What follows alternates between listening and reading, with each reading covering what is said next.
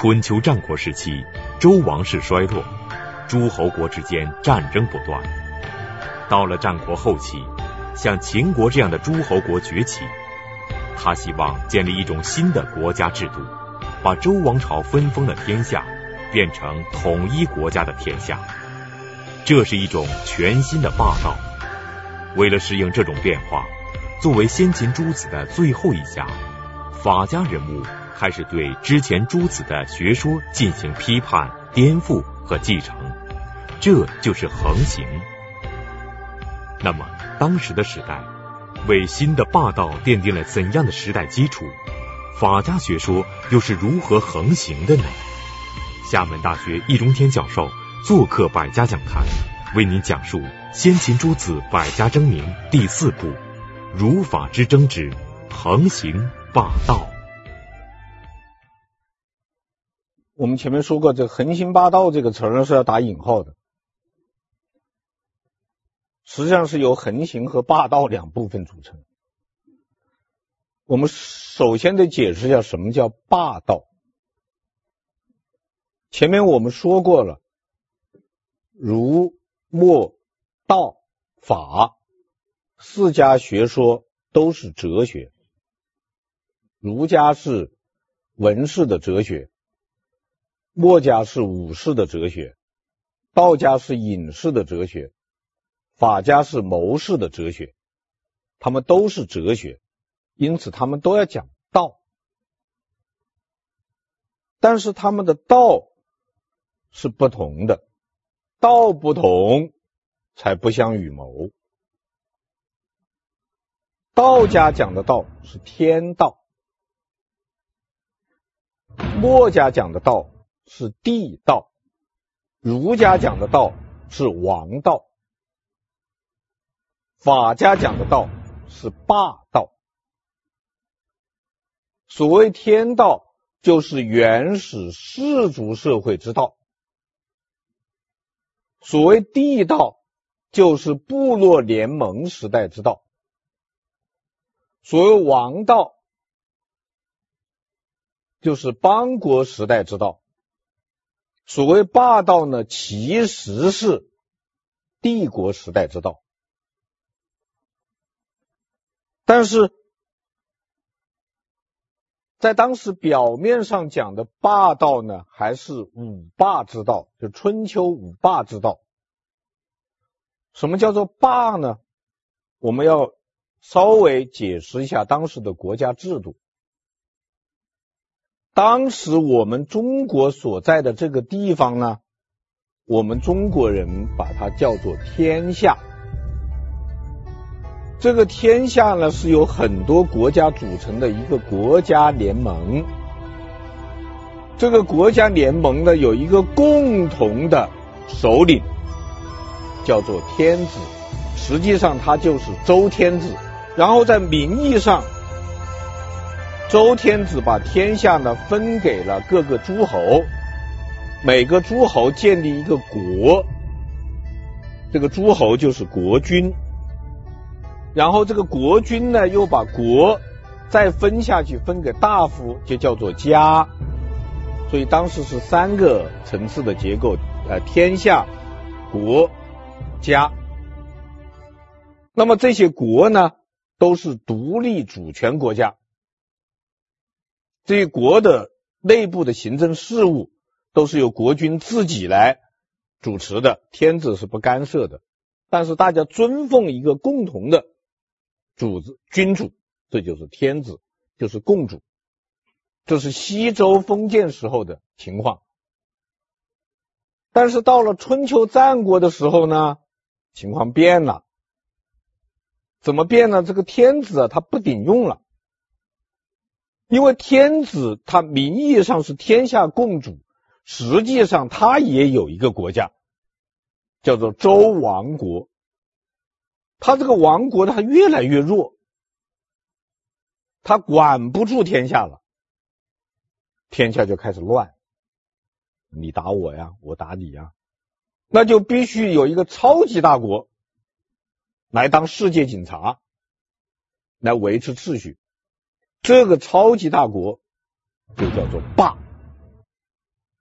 这个超级大国的国君就叫做霸主。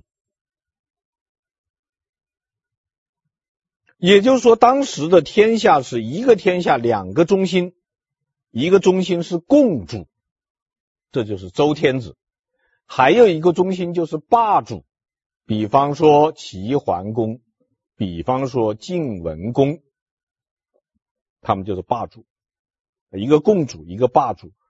共主呢，至尊就地位最高，霸主至强就实力最大。啊，一个有名啊，有名分，一个有实力。那你想，一个天下两个中心，那不就乱了吗？因此，实力强一点的国家就争着来当这个霸主嘛，这个就叫做争霸。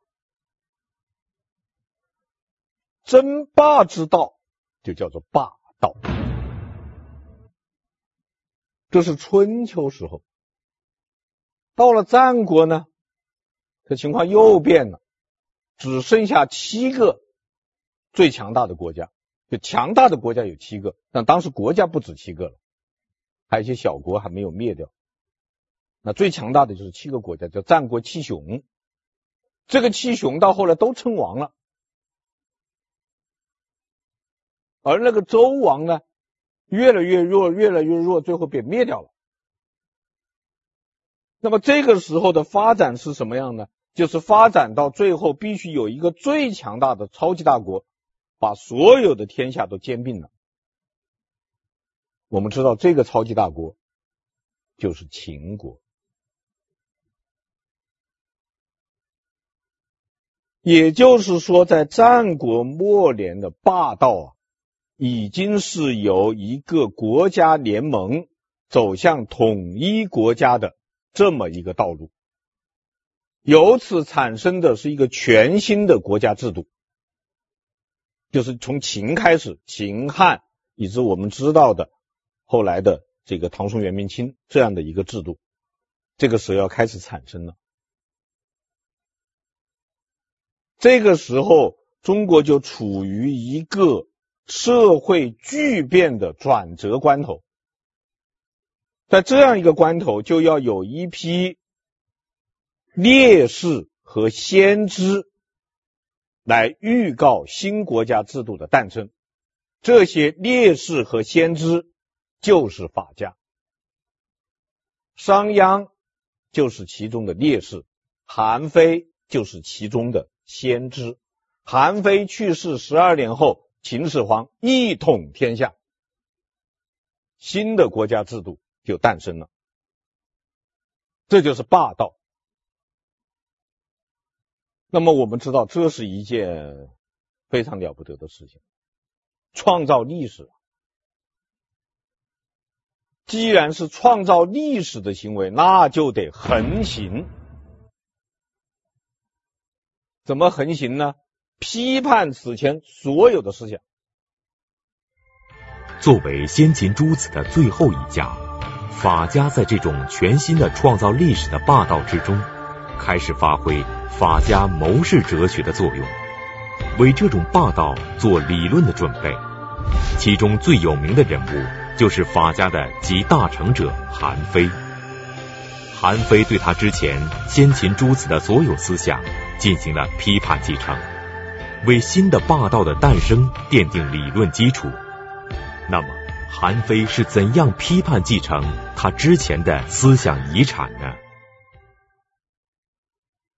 我们可以总结出十二个字：非先圣，反传统，批孔墨，变老庄。其中，非先圣和反传统是贯穿始终的。落实下来就是两条：批孔墨，变老庄。我们先讲批孔墨。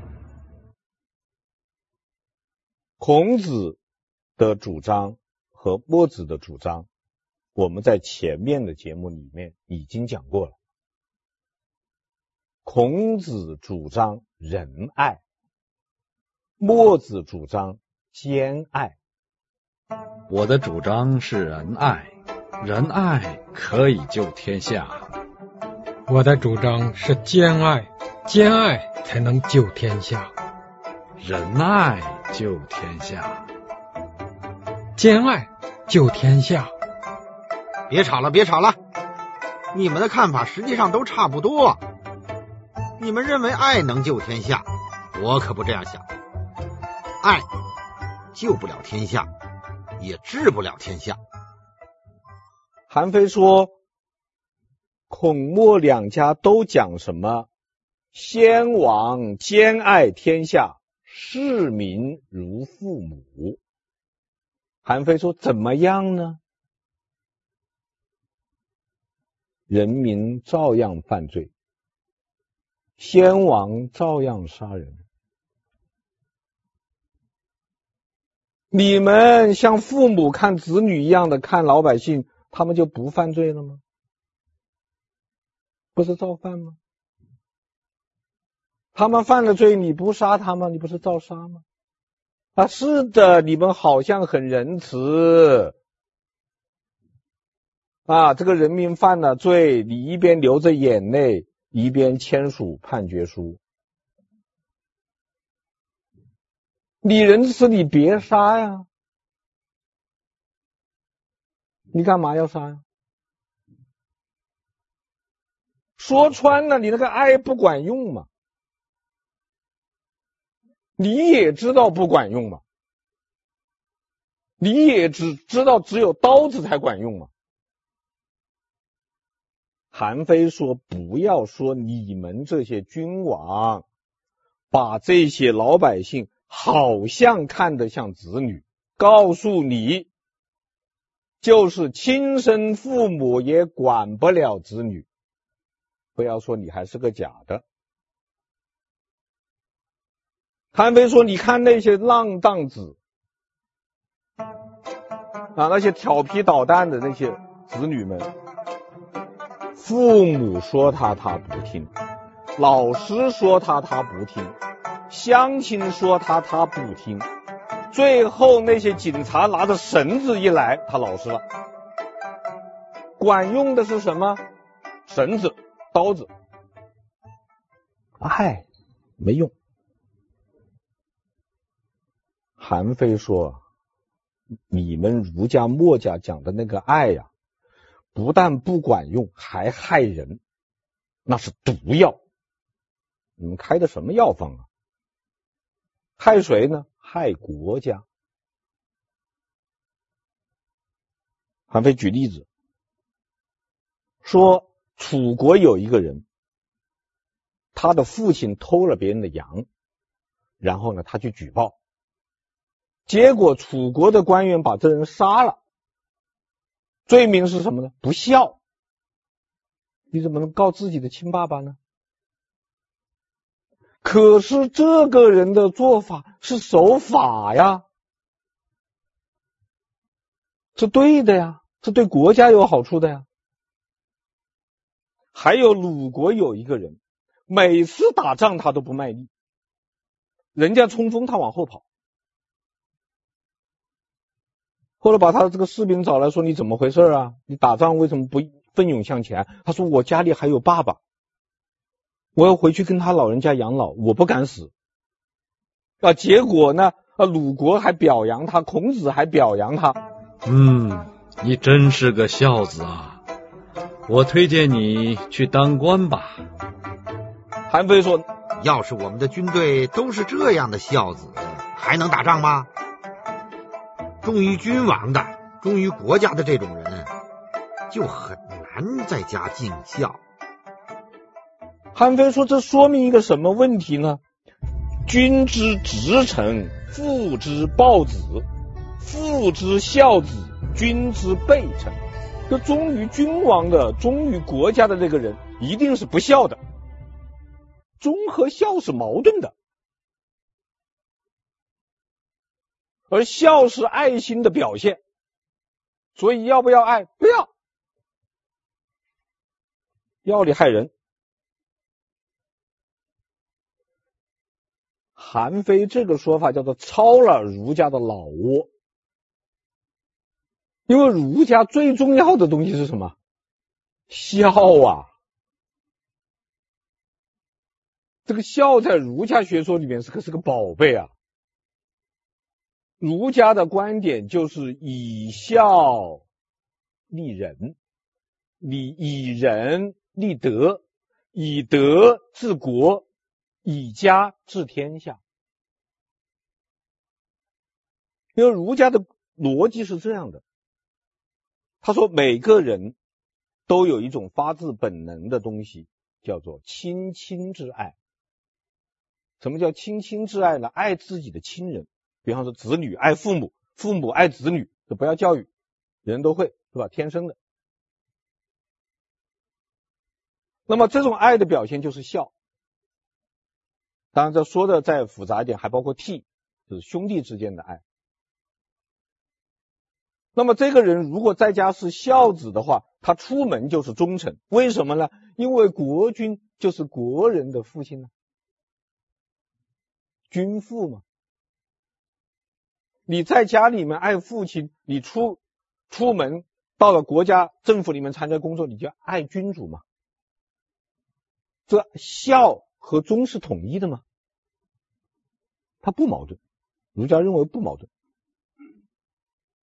而韩非说认为是矛盾的，为什么呢？时代不同了。孔子说这个时候的时时代呢，那个时代的天子、诸侯、大夫，他确实是有这个血缘关系的啊，他确实是有有血缘关系或者有亲缘关系，是一是一家人。但是到了韩非这个时候，早就不是这样了。那个全国人民的总爸爸周天子，那已经连孙子都不如了。你这个时候还来讲这个东西，就不合时宜嘛？啊，不合时宜。所以，孔子和韩非的不同，有一个重要的原因是时代的不同，时代不一样。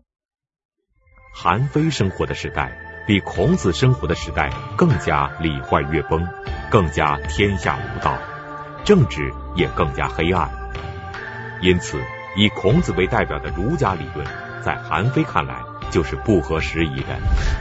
韩非认为，儒家的仁爱靠不住，贤人政治也靠不住。那么，韩非的主张又是什么呢？所以韩非说，爱是靠不住的，贤人政治也是靠不住的，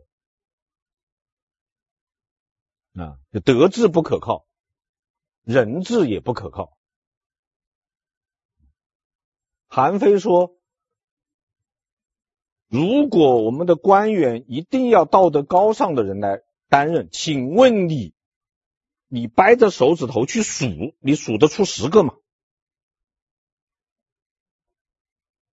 十个里的手数不出，而一个国家需要多少官员呢？几百个。你如果说治理国家的都必须是贤人的话，你上哪找去？所以人治也是靠不住的，道德靠不住，道德的楷模也靠不住。贤人靠不住，贤人的榜样也靠不住。韩非说：“你们儒家，还有墨家，还有道家，你们最推崇的人是什么人呢？尧、舜、汤、武，对不对？那我告诉你，他们都是什么人？尧。”是个糊涂虫，舜是个伪君子，商汤和周武是乱臣贼子。为什么呢？尧明明是君，哎，他不把自己当君，他把舜当君，那不糊涂虫吗？舜明明是臣，可是他不把自己当臣，他把自己的君不把这个尧放在眼里，他不是伪君子吗？天下是夏桀的，商汤把他夺过来；天下是殷纣的，周武把他夺过来。他们不是乱臣贼子吗？所以你们三家推崇的圣人，是天下大乱的罪魁祸首。他们留下的不是什么光荣传统，是天下之乱数。那大家看看这个，这就是典型的非先圣反传统了。因为我们民族之历史上最推崇的几个圣人，全部被他打倒了。而且非常有意思的是，尧舜汤武代表的是不同的传统。尧舜的传统是什么呢？禅让，是吧？尧让位给舜。舜又让位给禹，他是让出去的。汤武代表的是什么传统呢？革命。啊，商汤推翻夏桀，周武推翻殷纣，都是靠武装斗争。韩非通通反对，禅让也不好，革命也不对。怎样才对呢？韩非说：怎样才对？不要动，君永远是君，臣永远是臣，大家安安分分的坐那儿不动最好。简单的说，就是臣要做的事情是尽力守法，专心事主。啊，你做臣子的，奉公守法。遵守国家法令，忠心耿耿的为君主服务，这是你做臣子的应该做的事情。做君主的应该做什么呢？清静无为，垂拱而治。你你不要做，你什么都不要做，清静无为，垂拱而治。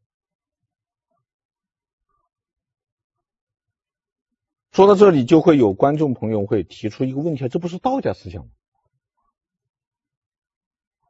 道家不就是讲清静无为、垂拱而治吗？我还可以补充一句：儒家都讲清静无为是道家的主张，垂拱而治是儒家的主张。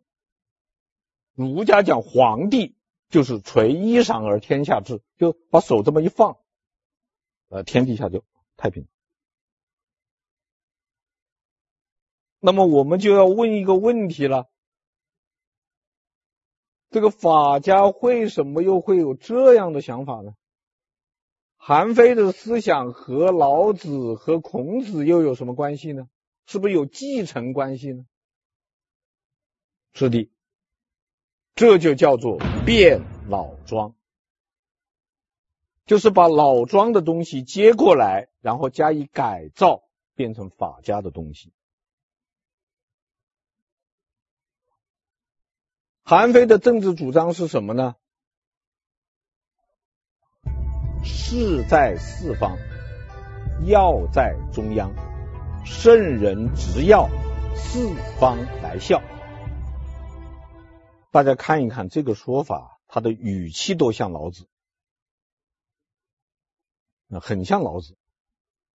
老子《道德经》五千年就是韵文嘛，很像老子。实际上，韩非和老子的关系非常密切。哲学界有很多人认为，孙子、老子、韩非子是一脉相承的。都来自兵家，《孙子兵法》体现的是军事辩证法，然后变成老子就是哲学辩证法，然后变成韩非子就政治辩证法。这种政治辩证法就在韩非子这十六个字里面表现的非常的充分。势在四方，什么叫势在四方？就是国家大势呢在地方上，在全国各地，要在中央。中央这个词，这个时候就有了。关键在哪里？在君主手上，在中央。圣人执要，什么叫圣人执要？就君主抓住了这个最关键的东西，四方来效，就四面八方他自动的会来给你服务，你用不着做什么。所以你可以清静无为，垂拱而治，你只要抓住这个要就行了。这个要是什么呢？最高权力。君主只要把全国的最高权力捏在手上，什么事情都不用做，天下一定太平。这就是韩非法家主张的无为而治。我们知道法家是谋士的哲学，只为君主和雇主服务。他们手里拿的是杀人的刀。法家和儒墨两家不一样，法家没有拯救天下的治病药方，有的只是懂权谋。会运用权谋，那么作为法家的集大成者韩非，为什么又会主张无为而治呢？三个原因。第一，无为尊贵。韩非继承了老子的思想，认为无是最高境界，最尊贵的一定是无所作为的。韩非说：“道做事情吗？道什么都不做，但是道生万物，天地万物都是道生出来的。德做事情吗？德不做任何事情，但是德成阴阳，阴阳二极是靠德形成的。韩非还打比方说，他说秤，他的说法是衡呢。他说这个秤。”自己有轻重吗？秤本身是没有轻重的，但是它正因为它没有轻重，它能够衡量轻重。尺，尺有长短吗？尺本身没有长短，正因为它没有长短，所以它能够衡量长短。同样的，君要尊贵，就得无为。君做事情，他就不尊不尊贵了。正因为君是什么事情都不做的，所以他是最高贵的。如果还不清楚，我们就再换一个说法，就是说，君主当了裁判员，就不能再当运动员。你想想看，这个体育赛场上，裁判员干什么吗？足球场上，裁判员踢足球吗？乒乓球台跟前，裁判员去打乒乓吗？他是站在不动的呀。正因为他不动，他能裁判呀。运动的员能裁判吗？啊，我在那跑百米，一般跑，哎，这你犯规了，那还能跑吗？所以动的人就不能裁判，裁判的一定是不动的。那么裁判员高啊，还是运动员高呢？裁判员高。君主就是裁判员，所以你不能做事，无为，无为尊贵。第二，无为明智，这个道理也很简单的。一个国家，一个天下，大家想想看，有多少事情？每个国家的事情是一个人能做完的，有吗？他是做不完的。既然全国的事情你君主一个人做不完，那你做它干什么？你做了也是白做吗？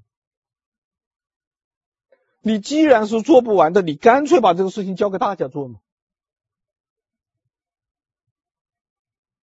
嗯，你只要掌握了最高权力，然后你又做一个合理的分工。用韩非的话说，就是让公鸡去打鸣，让猫去抓老鼠。清晨打鸣是公鸡该干的事情，抓老鼠嘛是猫该干的事情。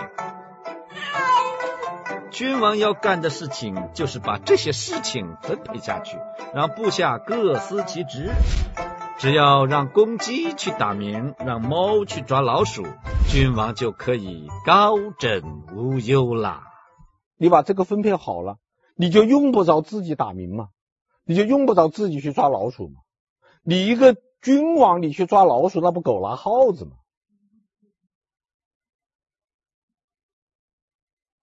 你要做什么呢？你只要看看那猫，它抓住老鼠没有？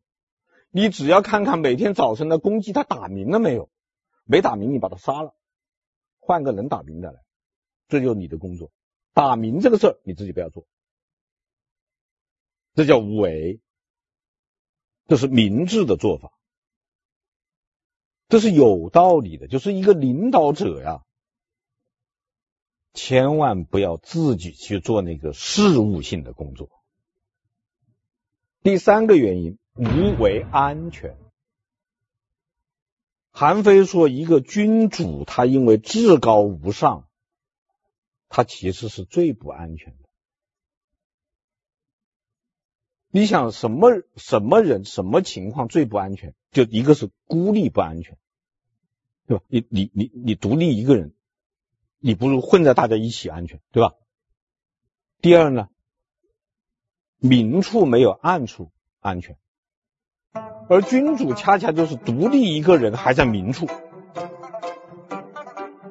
所以他很不安全。这个时候你就得无为。为什么要无为？为什么不能有为？你一旦有为，人家就看穿你的心思。那你你你要做一个动作，你或者做一个决策，大家下面的周围的人就知道他想干什么，就知道你的喜怒哀乐，就知道你的爱好，就知道你的弱点，他就有下手的机会了。如果你一个君主永远是面无表情，那大家来汇报工作，你也是不置可否，天威难测，神秘啊。他永远猜不透你的心思啊，所以韩非说：“全不欲现，庶无为也。”你千万不要把你的那个想法露出来，那什么都不说，什么都不做，他们自己会做，他也不会拿你怎么样。而且韩非说，最糟糕的就是做君主的要逞能，最坏的君主就是有一技之长的。个人一旦有了一技之长啊，他想他喜欢表现啊，那会做菜的，会做饭的，他老想做的菜给你吃啊。那会唱歌的，他老想把这个话筒拿过来，他卡拉 OK 一把。你要想到，你只有一个人，你不可能把天底下的本事你都会了。你拿你一技之长，你和你的臣下争长短，其他的那些臣下就拿他们的长来攻你的短，你总有短处吧？你总有不会的吧？那哦，你说我会做饭，那旁边一个人说我还会洗衣服呢，那第三个人说我还会唱歌呢，第四个人说我还会踢球呢。把你比下去了，你干脆啥也不会，我什么都不会，你谁都比不下我，我们都不会啊，而且我是无为呀，我是不做，你怎么知道我不会啊？我可能是不屑做呢。